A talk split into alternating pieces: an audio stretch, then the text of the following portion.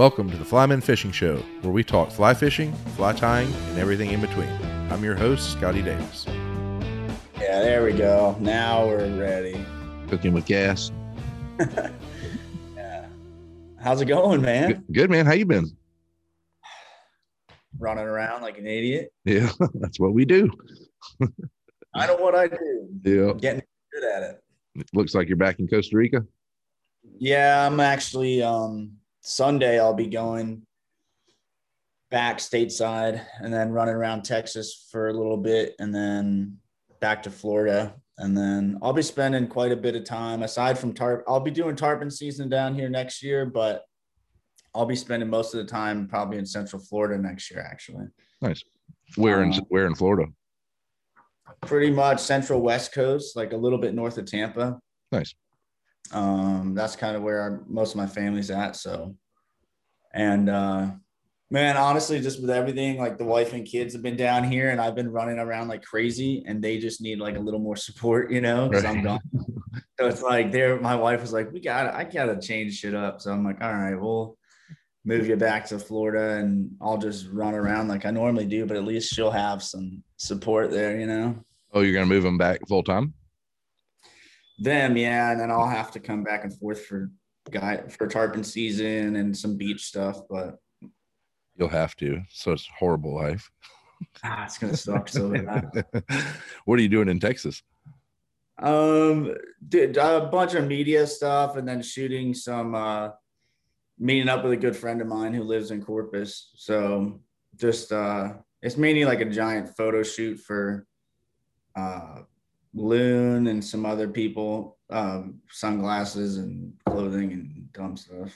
Nice. Just uh, making magic, camera magic. Y'all fishing for redfish? Yeah.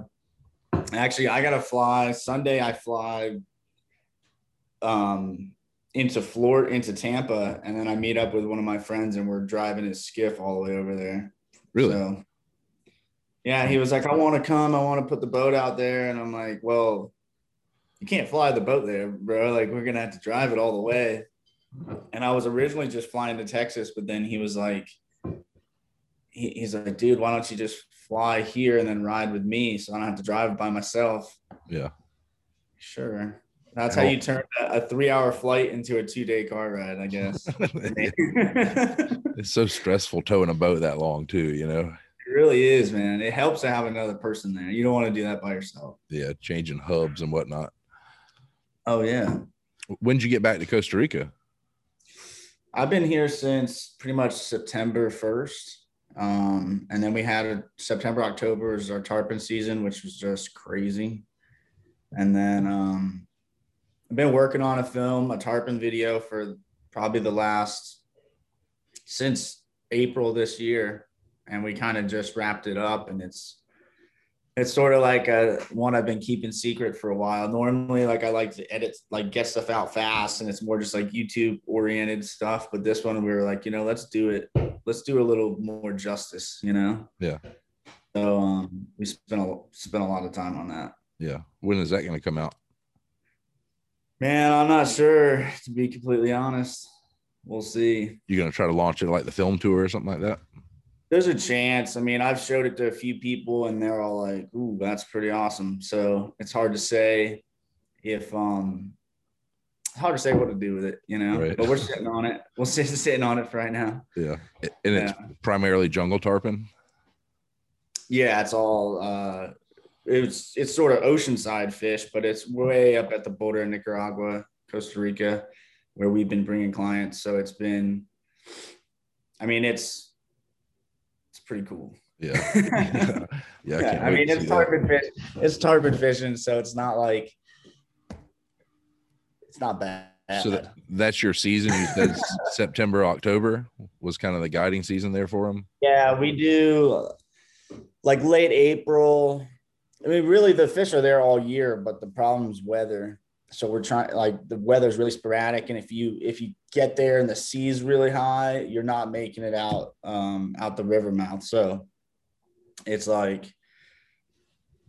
pointless to go there when you know it's not good weather, or because there's not a lot of different options once you're there. If, if you can't get out the river mouth to fish the ocean side, you could fish some lagoons, but it's not really good. So just to make it easy, we pretty much did uh, late April into early June.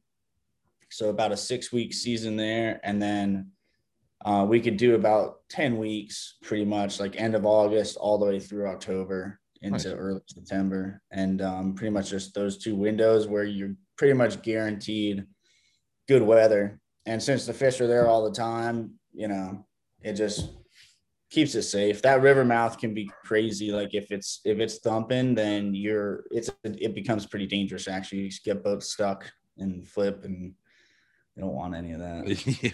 Yeah. Do the nah. do the rivers like upriver in the jungle? Do those get real flooded too most of the year? Yeah, like right now the all that jungle stuff fishes really well, pretty much through December, um, into early January and stuff. It's kind of like everything is always shifting here, like with weather in different parts of the country. So like you're kind of chasing, chasing the good weather, but you still need the appropriate water conditions. So it's all like, it's pretty fine tuned and specific. The fish could be there all the time, but when it comes to them being like actually targetable in something you would want to bring a client to, um, you know, you're, you're working with windows very much based around weather. So it's, But right now, the jungle stuff's hitting it really good. My good friend Tom uh, guides main, like just in the jungle, and the no ocean stuff and stuff like that, or at primarily jungle stuff. And um, he he's just slammed right now all the way through next month. So hell yeah, that's awesome. It's so crazy. They've lifted a lot of the regulations for foreigners coming into Costa Rica. Yeah, yeah, thank God. Um, yeah, that'll shut you down. I know they're switching some. They are switching stuff this. Uh, this winter time, and we'll see what actually happens as far as the regulations go. You never know until the day comes. Yeah. And you know, so you can't really go by announcements, but it's um right now, man, it's opened up and and we're allowed to move around. They just we had some driving restrictions locally and some stuff like that, but they just lifted all that stuff too. So we're pretty much uh roaming free right now, you nice. know. So that's um, super cool. Do you guide for trout there in Costa Rica too? Or do you? Yeah, that's a, that's something we're pumped about. Cause we just, um, we've found some new rivers. We were mainly taking clients to this one place because it was kind of easy access and stuff like that. But the fish, it is sort of a public, more publicly known area. So a lot of the larger fish don't stay there long and people will kill them. But we ended up finding a, a different river that's now just us. There's no public access to it. It's on uh, some private property, and well, he, we've kind of worked the relationship enough to where, um, you know, he's stoked about us bringing clients in there. So we've been doing that now this season, and it's really, really nice. It's nice. Really awesome. You know, yeah, th- there was a picture on your Instagram page. It was uh, some tents on top of a mountain, all the fog coming yeah. through. Man, God, that looked heavenly. Yeah, that's a really cool uh, place, man. We, you know, people don't think of of how high these mountains get here, but you're talking, you know, twelve thousand feet, eleven thousand, tons of eleven plus. And you're, so once you get up above those tree lines and you start running those ridges, it's, it's super, super cool. I mean, are you finding nothing. trout up that high? Not that high, like around, around seven to nine thousand feet. You're going to have the rivers sort of just are able to hold them better. Um, as far as the structure of the rivers, because that high it's just too steep, so it's yeah. a lot. And when it rains here, man, it's that's blown out, you know. But once it starts to level off a little bit, and that seven and a half thousand feet, that's money. And then they could be as low as, you know, we have the one the the place we're fishing now. I, I don't think it's more than four thousand feet, so it's it's a lower elevation. But I think there's more food down there, and the fish are definitely bigger and all and healthy. So it's like, I think that's part of it. It's always about finding that, that microclimate that's going to hold the fish in, in the best possible way. Yeah. And since the diversity is just insane here, you know, you could have a ridge line and it'd be awesome on one side and nothing on the other side. And you don't know unless you jump in there and run around and see. So yeah. we spend a lot of those days where you're just running around and you come back home and you're like, let's never go back there. Like, you know, they're there's, not all, it's not all winners. Yeah, there's a reason. Yeah. That's cool. Um, do you do, do you take the clients camping out there too, or do you, y'all kind of come back? Yeah, we've been, we don't do, I mean, we try and focus primarily on fishing and stuff like that, but we do beach camping trips. And we also do the high mountain multi-day backpacking trips, which are a lot of fun. We had uh, the latest one we did that was more like a, it was a big runaround, but we had eight, eight eighteen-year-old kids who are, we're all outdoorsmen, like fishermen and stuff. And we ran the heck out of those boys, like up in the mountains, and just like, I was worried about it because I'm, I mean, I'm in, I'm in like good athletic shape for that type of stuff. But like, I'm like, man, we're going to, me and my, my friend Micah were like, man, we're going to have these eighteen year old athletes who are probably going to like mountain goat us and just beat us up in these hills. You know, we had like a four, a four day trip. And uh, I was happy that I was like, we were kind of like pushing them along. I'm like, yeah, see that elevation's no game. And then once we got up there after day one, I was like shot out and I'm like, yeah, I'm just going to sit around and let you guys run around these hills for a little while. Yeah. That was when that photo was taken that you're talking about. It was on yeah. that trip. Yeah. That, that was so cool. Yeah. And then, uh, man, I spent, I spent a few months in Montana too earlier this year, which was amazing. You were guiding out there too, right? Yeah, I did. I guided uh, on the Gallatin, and um, I'm probably going to do that. I'd say twenty twenty-two as well. Again, spend at least, I did July and August. I might do a little bit of June this year, depending on what I have booked in Costa Rica, but June and July are typically slow down here. So it like, it makes perfect sense to go over there and, and guide. And it's a lot of fun. And the weather's probably perfect. Yeah. By the time I show up, like, and when I left, I left like end of August, and it was like just starting to get to where like, pretty cold weather was coming in in the morning, you know, so I was like, see you later, yep. back to the tropics, you know. Florida boy is gone. Yeah, exactly. Florida boy's getting out of here. I can't I'm, handle it. I'm like that too. Cold and elevation, yeah. and I don't Everyone, all the other guides and stuff were always laughing at me about that because I'd show up in the morning with like just jackets on. Yeah. But I was a champ, dude. I wet waded the whole season, nice. Even in the cold mornings. So I was like, whatever, I might be from Florida, but I'll I could still suffer like nobody else. Yeah. yeah. Did you do walk-in trips or were you in a drift boat? Yeah, I pretty much did walk wades just because I don't have a boat out there and yeah. things like that. But it's uh it was so busy. I couldn't believe how how busy the, the whole place is out there. There was a lot of people running around Big Sky and all that. So um yeah, you could just pretty much doing two half days, like a half day in the morning and a half day in the afternoon. Yeah. And uh, where were you based out of? Where were you staying? Uh, I just rented a camper. Nice. Um, in uh, Gallatin Gateway area, like outside Bozeman. And uh, dude, it was super nice. Nice. Super nice. How long were you out there? You said most of the summer? I was there all of July and August. Uh, and then I spent a little time in Idaho and Utah afterwards, fishing with some friends. And then, uh, came back down here and went nice. Right into tarpon season. yeah. yeah. That's awesome. Um, yeah, it was good. Did you take a lot of clients that fish for you in Costa Rica? Did they meet you in Montana to fish? You know, it, the reverse actually. Yeah. Um, yeah. A lot of, a lot of those people knew I was out there, but couldn't make it. And then um, mainly just getting people that I was fishing with there, um, to understand, yo, I'm fishing all over the place. So if you had a good time, come check me out in the jungle. And Costa Rica is a pretty heavily traveled place. You know, a lot of people frequent here. Some people come here every single year, you know?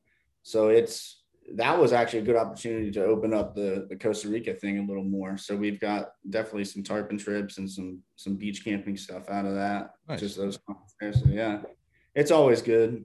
You know, and it helps to have a good day on the water with people. And then they're, you know, they're like, oh yeah, I'll go wherever you tell me, you know, yeah. have a bad day. People are like, no, I don't want to go fish with you miserably in Costa Rica too. Right. You're a fun guy, even if the fishing sucks. So that helps. Yeah. You gotta be, if you're, I feel like if you're going to, if you're going to guide fishing, like you could be a, could be a great angler and a terrible guide. I mean, we all know the, that type of person, you know. Mm-hmm. And then you could be a good guide and a terrible fisherman, you know, at the same time. Like, it's guiding is is a whole nother animal um, versus actually fishing yourself, you know. Yeah.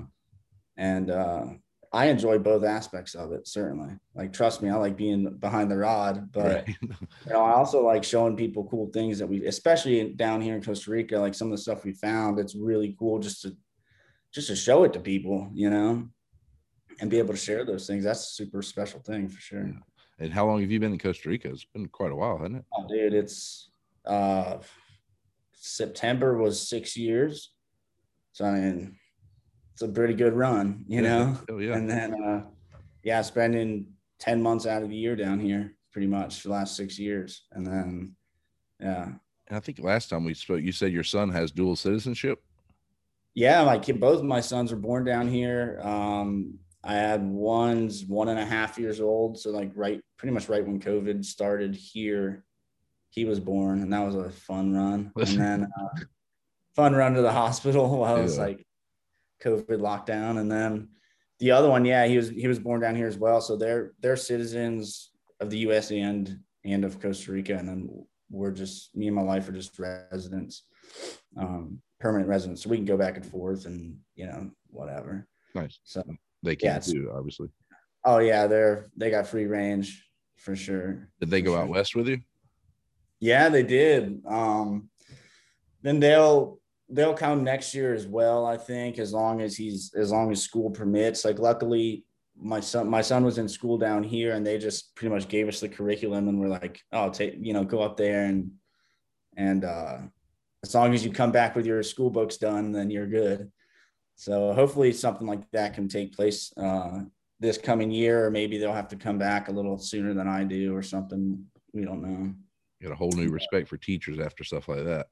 Oh man. Well, the thing, the thing was too, like they were still doing a lot of like online classes and stuff here when we went to Montana. So they were kind of like, you know, you're already doing it at home. Just, just go up there and have a good time and make sure he's not, make sure he knows his stuff when he comes back. You know, yeah, yeah. You tend to learn a lot more on a road trip than you do sitting in a classroom.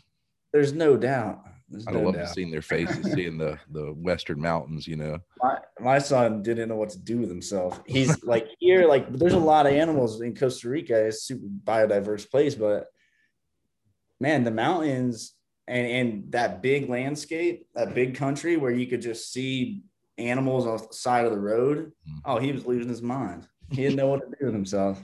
I'm like, yeah, that's kind of how it is in Costa Rica too, but there's jungle right off the road, so you can't see any of the animals. Yeah, and that shit'll kill you.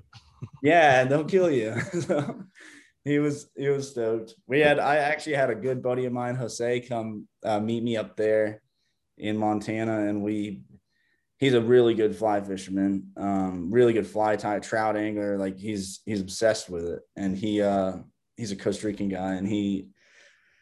He was like, oh, dude, I'd be ha- I have to come out there and see you. So he comes out, and and one thing we wanted to do was was catch a a, a trout on a, on a mouse. That's what he wanted to do. And so he tied up all these mouse flies. And I'm like, dude, I mean, we can do it. Like,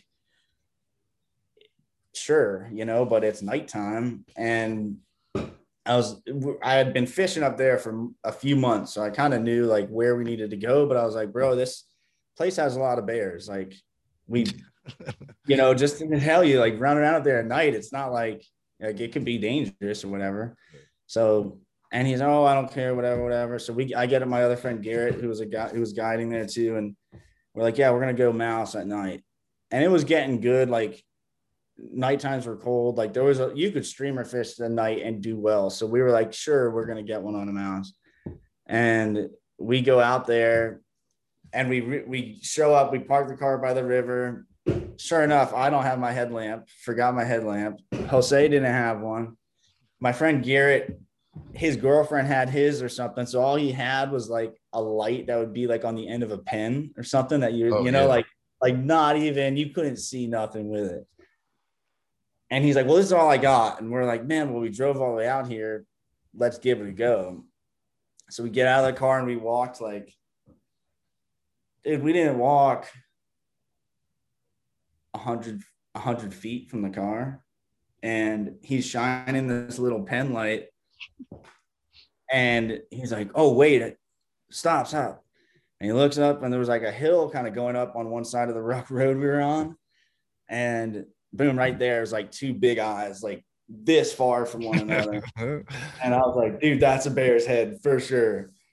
And as soon as I said, like said that, we all kind of paused and kind of got behind that little light, and you could see, man, these big glowing eyes. And I was like, nope, stop, stop, stop. And then it literally went from like, I don't know, this high to like ten foot in the air. The eyes just were like, like it stood up, bro, maybe like thirty-five feet from us, like right by us, you know, because it wasn't a spotlight thing we had. We had some stupid little car light. And Jose, you know, he's like, first time in Montana, never really done this, trying, kind of trusting us because we've been guiding up there. And I was like, dude, I said there was going to be bears, so like you can't be on me about it. And luckily we, it kind of like, it didn't mock charge us or nothing, but it just stood up. We backed out of there and got in the car like right away. We were back home uh, to his wife in like thirty minutes, and she's like, "Well, you're back already?" And we're like, "Yeah, everything's fine." We're just, just didn't like, feel like shaking. Yeah, it was, it's just funny stuff. Like, not the first time I've ran into a bear out west, but at night with no lights, yeah, you know. It was just being an idiot, I guess. Yeah, we were asking for him. Cast the mouse at him, see if he eats it. You know. Yeah, exactly. We didn't even cast the mouse. That's what the funniest thing was. We didn't cast it at all. We walked out there, hit the bear, walked back to the car. We're like, yeah, that's it. I'm not scared of bears. I definitely respect them. Um, I had to mace one in Alaska with a bear mace, and it was probably the saddest thing I ever ever did. Like, yeah, I, I could never shoot one. I, I don't think I could ever mace one again unless I absolutely had to. But it sounded like. Like punching a little girl in the face and her just yeah. flying off in the woods, running into trees. Aww. It was horrible, but we never saw it again. You know, it was there every day. It was going to be an issue sure, sure. before long. Crazy. Golly, man, it is true. It's like they, it's like they don't want to mess with you, but like when you, if you walk up on them, it's like right. we, it's we expect. You know, they're gonna do, they're gonna be there. They're gonna do something. Yeah, I got kids. Yeah, exactly. It's crazy. It, It was wild. I enjoyed Montana for sure. Enjoyed yeah. it. Met some really cool dudes.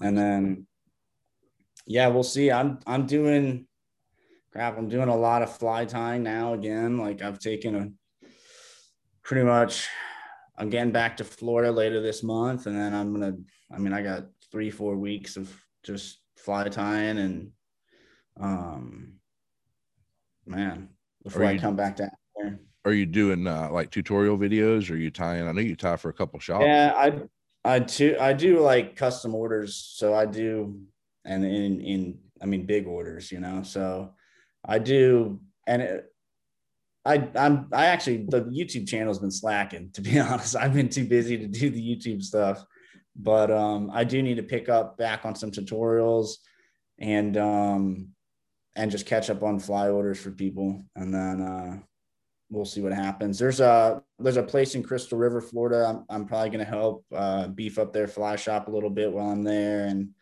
um, you know, kind of focus on that stuff. And then been just doing a lot of photography jobs too, which is super huge. I enjoy that a lot. Um, is that Crystal River the area you grew up in?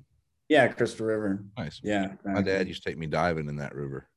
Yeah, yeah, it's a it's a still a famous place. There's all the all the springs, and um, the snorkeling with manatee thing is a big thing there. And it's really all that fresh water is kind of that's it saves that area yeah. from having some of the water problems like you see South Florida and the East Coast with. I think that that Central West Coast is going to be the last frontier if we keep keep the pace going. You know, like we are. Yeah, it's we used to find camel's teeth in that river. When we were really snorkeling, yeah, what it's weird. Yeah, weird. I know a lot of those rivers have. I mean, you could you could still find the shark teeth and all types of bones and things like that. Yeah, camel teeth though, huh? Yeah, a bunch of them. Weird. So weird. You know, poor Florida had a rough year with the oil spills and the fish kills and geez. Oh yeah. Sad. Yeah, Florida's it's hanging on, but it's very much orient. I I think. because it has so much freshwater springs and stuff coming out of it, I mean, that's, that's the saving grace. But, you know, what you do see happening in the Homosassa, Crystal River, sort of central, they're pumping all that water south to Orlando, to Miami. Um, so even the outflow of those springs is decreasing year after year after year. And it's only a matter of time before that becomes an issue. You mean they diverted, and, they diverted the yeah, flow? They stuck it all out of the aquifer and they pump it south. And that's, that's a problem. Yeah. For sure. It'll be a, it'll be a ecological problem. There's no doubt. I mean, it's already changed some of the biodiversity with the crabs and the shrimp and the bait fish and stuff that used to come all over there. So it's, and that's, that's sort of, if there's a good article somewhere tying that to the kind of decline in the tarpon fishery of Homosassa too. I don't, I forget who, who put that out, but it's a really good article. And it's affecting everything in the bit whole, that whole big bend of Florida is going to be affected, but it's, it's, it's one of those things that like, you, I'm sure like everything people pay attention to it once it's, once the damage is done, then we try and fix it afterwards. Yeah. Anytime you tell Mother Nature she's wrong and try to change it like that, it's not yeah, really good. Outcomes. Not exactly.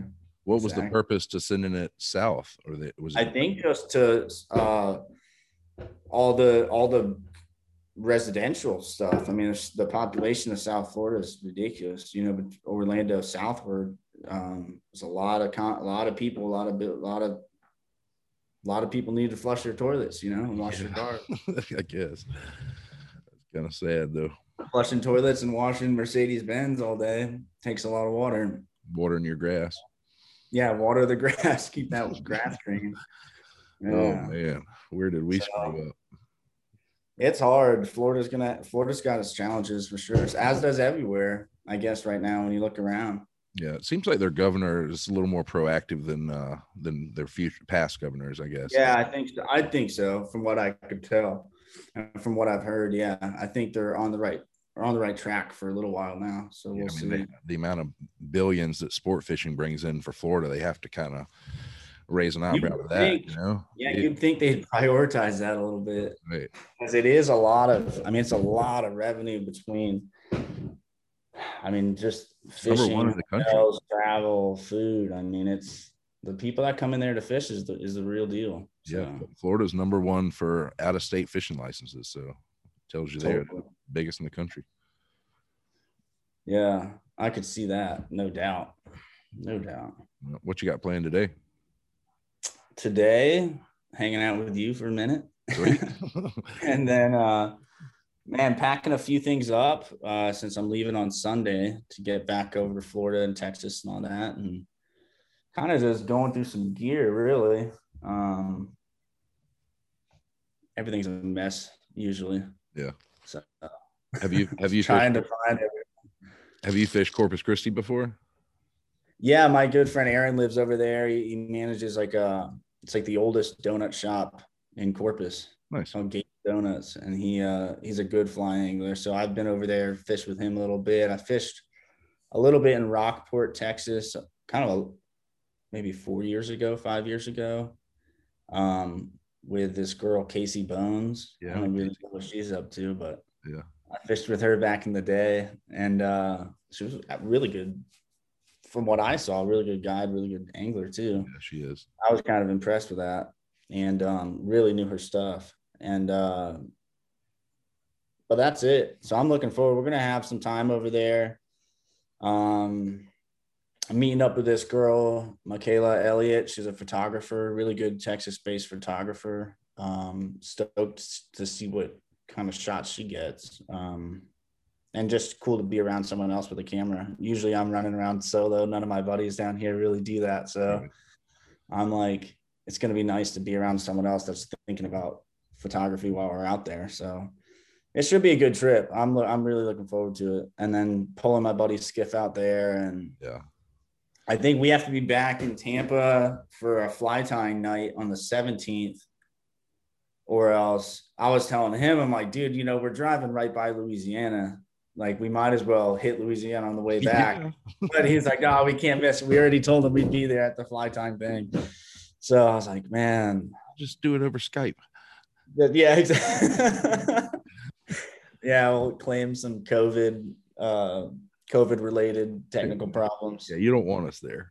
Yeah, you don't want us there. We could do it over Zoom or whatever it is, right. Skype. Yeah, I, I haven't fished. I've only done Louisiana once, so it's it's always like in my mind.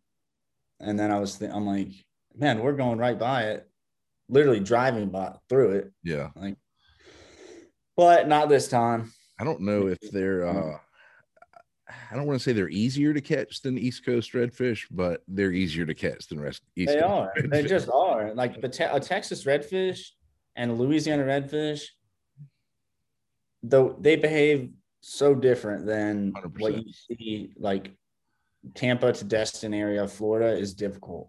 Yeah, and same you way. Don't see them behave that way. Same with the East Coast redfish. I mean, like once for some reason, once you get Louisiana and westward, those fish eat. They just eat everything, and they're not. You could hit them in the face, right? You could blind cast them. You could do. I mean, it's a whole different fishery, and I, I don't no idea why. When I used but, to guide for redfish, it'd be horrible. I'd be like, "Oh, so y'all ever redfish before?" Like, "Yeah, we fished Louisiana every year." So I'd be like, "Oh shit!" Oh, so, you're like, no, so, you know, you're not gonna catch thirty fish, you know. The subspecies of that fish. No, man. And that was what was what's funny is like growing up like in that in that area, like central west coast of Florida, where it's like gym clear, fish are spooky. I mean, if I catch two or three redfish on the fly in a day, like knowing what I'm doing, I'm well, that's a good day, you know. Yeah. And yeah. Then I walked out the first time I went to Louisiana. The guy gave us, I was with my little brother and, and he had this like, lo- like it was like a two person paddleboard type thing. And he had it laying in his house and we were like, dude, let's bring it out and fish off it. So we would have like the guy, it was like dude standing in the front, dude standing in the back pulling. And I kid you not, we came into this bay and there were like schools of like thirty redfish in pods, like five different schools of like thirty fish all spread out. And these fish were just like so rid- ridiculous. They were like, you're in water like this deep. So they'd come by you and you could catch them right off the board, like not even casting. Yeah. And they'd be like running into the side of this paddleboard thing. And me and my brother are like, this is just, you couldn't, it was like, what is happening in their brains that they allow you to do that? And then you go back home, Crystal River, and you're casting, if you're not casting sixty foot with, with a twelve foot leader, you're okay. Not redfishing, you know? And it's like, it's like so different, very interesting. Yeah. We and had yeah, a, the, the size fish too over there is kind of incredible. Yeah. We had similar day. We had them bumping into the boat and we had them, I had right. one bit of fly and the guy was like, just keep stripping it. And same fish came back and ate it again. I'm like, what the yeah, hell is yeah. going on here? And I think I caught yeah, mid twenties. My buddy caught in the mid thirties on like a four hour charter. So like sixty, seventy fish. And at the end of the day that the guide was apologizing to us. He's like, man, I'm sorry. Y'all come back in October. I'm like, what the hell are you doing down here? I know. I know. It's like, that's what the dude was telling us too, because we had, you know, I don't know, maybe we caught twenty fish that day or something, and you know we're ecstatic. And he's like, "Dude, this is yeah, I'm sorry, it like, didn't fish real good." And I'm like, I don't know what you guys think red fishing is, but for me, it was like it's always been a pretty technical process, and you know, I was happy to get three fish in a day or catch a fish in a day sometimes, and here we're just beating them up. It's like yeah endlessly endlessly and like pop like it didn't fly choice was like it doesn't even matter what fly you have, just put whatever fly you want on because biggest and gaudiest thing you have, you know. Yeah, exactly. Something with rhinestones on it. Yeah, exactly. Exactly. I mean, it was really remarkable. I like that too, man. I It's so funny because you could, I, you know, I could fish whatever, Belize and all this other flat stuff and bonefish and stuff. And I don't, nothing makes my knees shake like a redfish tail. Like probably just because of where I grew up and doing it my whole, but like you put me in front of a permit or a triggerfish or bonefish or whatever else is tailing out there, golden trevally, okay. all cash at it, just calm and fine. And then I'm in front of like three redfish with tails up, and I, I losing it, you know, forget how to double haul all of a sudden. Like, they tail a little sexier, you know, it's Dude, more it's that kind good, of that swagger. Yeah. It's a, it's a special fish, man, for sure. And while like, you know, it's, everything's so driven like with media, you know, like nowadays with the, in the fly world, like everything, and rightfully so, I guess, like there's some really cool destinations and really cool things, you know, like I play a part in that game. Um, but it's like those, I don't know if it's just me, but I always go back to like some of the, if I just thought, think about the times I've enjoyed fishing the most, it's like so super simple, basic, like paddleboard fishing a redfish or something, or, or catching bass on a, out of a canoe in the Withlacoochee River or something. It's like all the, like the rad times are like on what the industry right now is sort of overlooking, which is kind of cool, I guess. Like, you know, not everything could be in the spotlight all the time. I get that. Yeah. But for the average person, it's like, man, if there's certain levels of the industry that are unattainable, obviously for some. And it's like, but don't worry about that. Just go do what you have in your backyard. Right. And, and you'll, that's usually where you'll have the most, the best experience, to be completely honest. Yeah. You know, is whatever's happening in your local area. Yeah. Like you said, redfish are, are an attainable species. You don't need twenty thousand dollars to go to the Seychelles for a G T. You know, you can. Oh, man. I mean, North Carolina to Texas, like the, I mean, almost the entire East Coast of the United States and the Gulf Coast. I mean, it's an insanely large area where, and you could, those skills you develop on a redfish, that'll take you anywhere in the world to catch whatever yeah. on a flat, you know? So it's, it's so attainable, and it's, you know, it's not overlooked, but it's not glorified like it used to be. I remember like ten, fifteen years ago, when I guess like the film tours and stuff really kicked off hard and all this stuff, it was like you started having like pretty nice redfish films, and then they're kind of like slacked off. Yeah. We'll see. Yeah. That's weird. I'm gonna make one. I'll make one eventually. Red, a redfish movie. A redfish video, yeah. I'm excited to see the tarpon one. The tarpon one's pretty ridiculous. I'll just say that. Yeah. yeah, there's definitely some things in there that pretty special for sure. Anytime you can catch a fish like that in a place like that, that's yeah, it has to be shared. Yeah, it's got a unique history, that area too. Like it's in the seventies, eighties. I mean, it was the it was the mecca of of tarpon fishing. This was like where there were some lodges out there at the time. Um, Casamar being one of them, Rio Colorado Lodge, that were, I mean, everybody was down here, all the big dudes and all the really heavy development for saltwater gear, lines and reels and rods. Um, this was like the testing ground for all that. And uh, so it's got a rich history in the industry. And then uh, the fishery itself uh, is just things happen here that you won't see happening in other places, you know, and it's just, it's unique. And we're not sure really, again, what, like where these fish come from, because they're there all the time. It's really like they stop there just to eat, but I think they're, it'd be cool to track them somehow, like get some type of trackers in these fish and see, but they're, they're probably coming like Venezuela, Colombia, stopping here to eat, and then bumping up to the Yucatan and then out towards Cuba and Jamaica and all that. And maybe there's like this big circle that they do throughout the year, but the fish are always here. So it's like, it's not like they migrate through only during one moment or one season. Like they're there all year long. So that's an interesting, hmm. and no, the numbers of fish, it's, I mean, it's probably the, the largest congregation of tarpon anywhere on planet Earth. Like, I don't know. That's weird. You I've said never that about like tags. I wonder if the Bonefish Tarpon Trust has tagged any of those fish.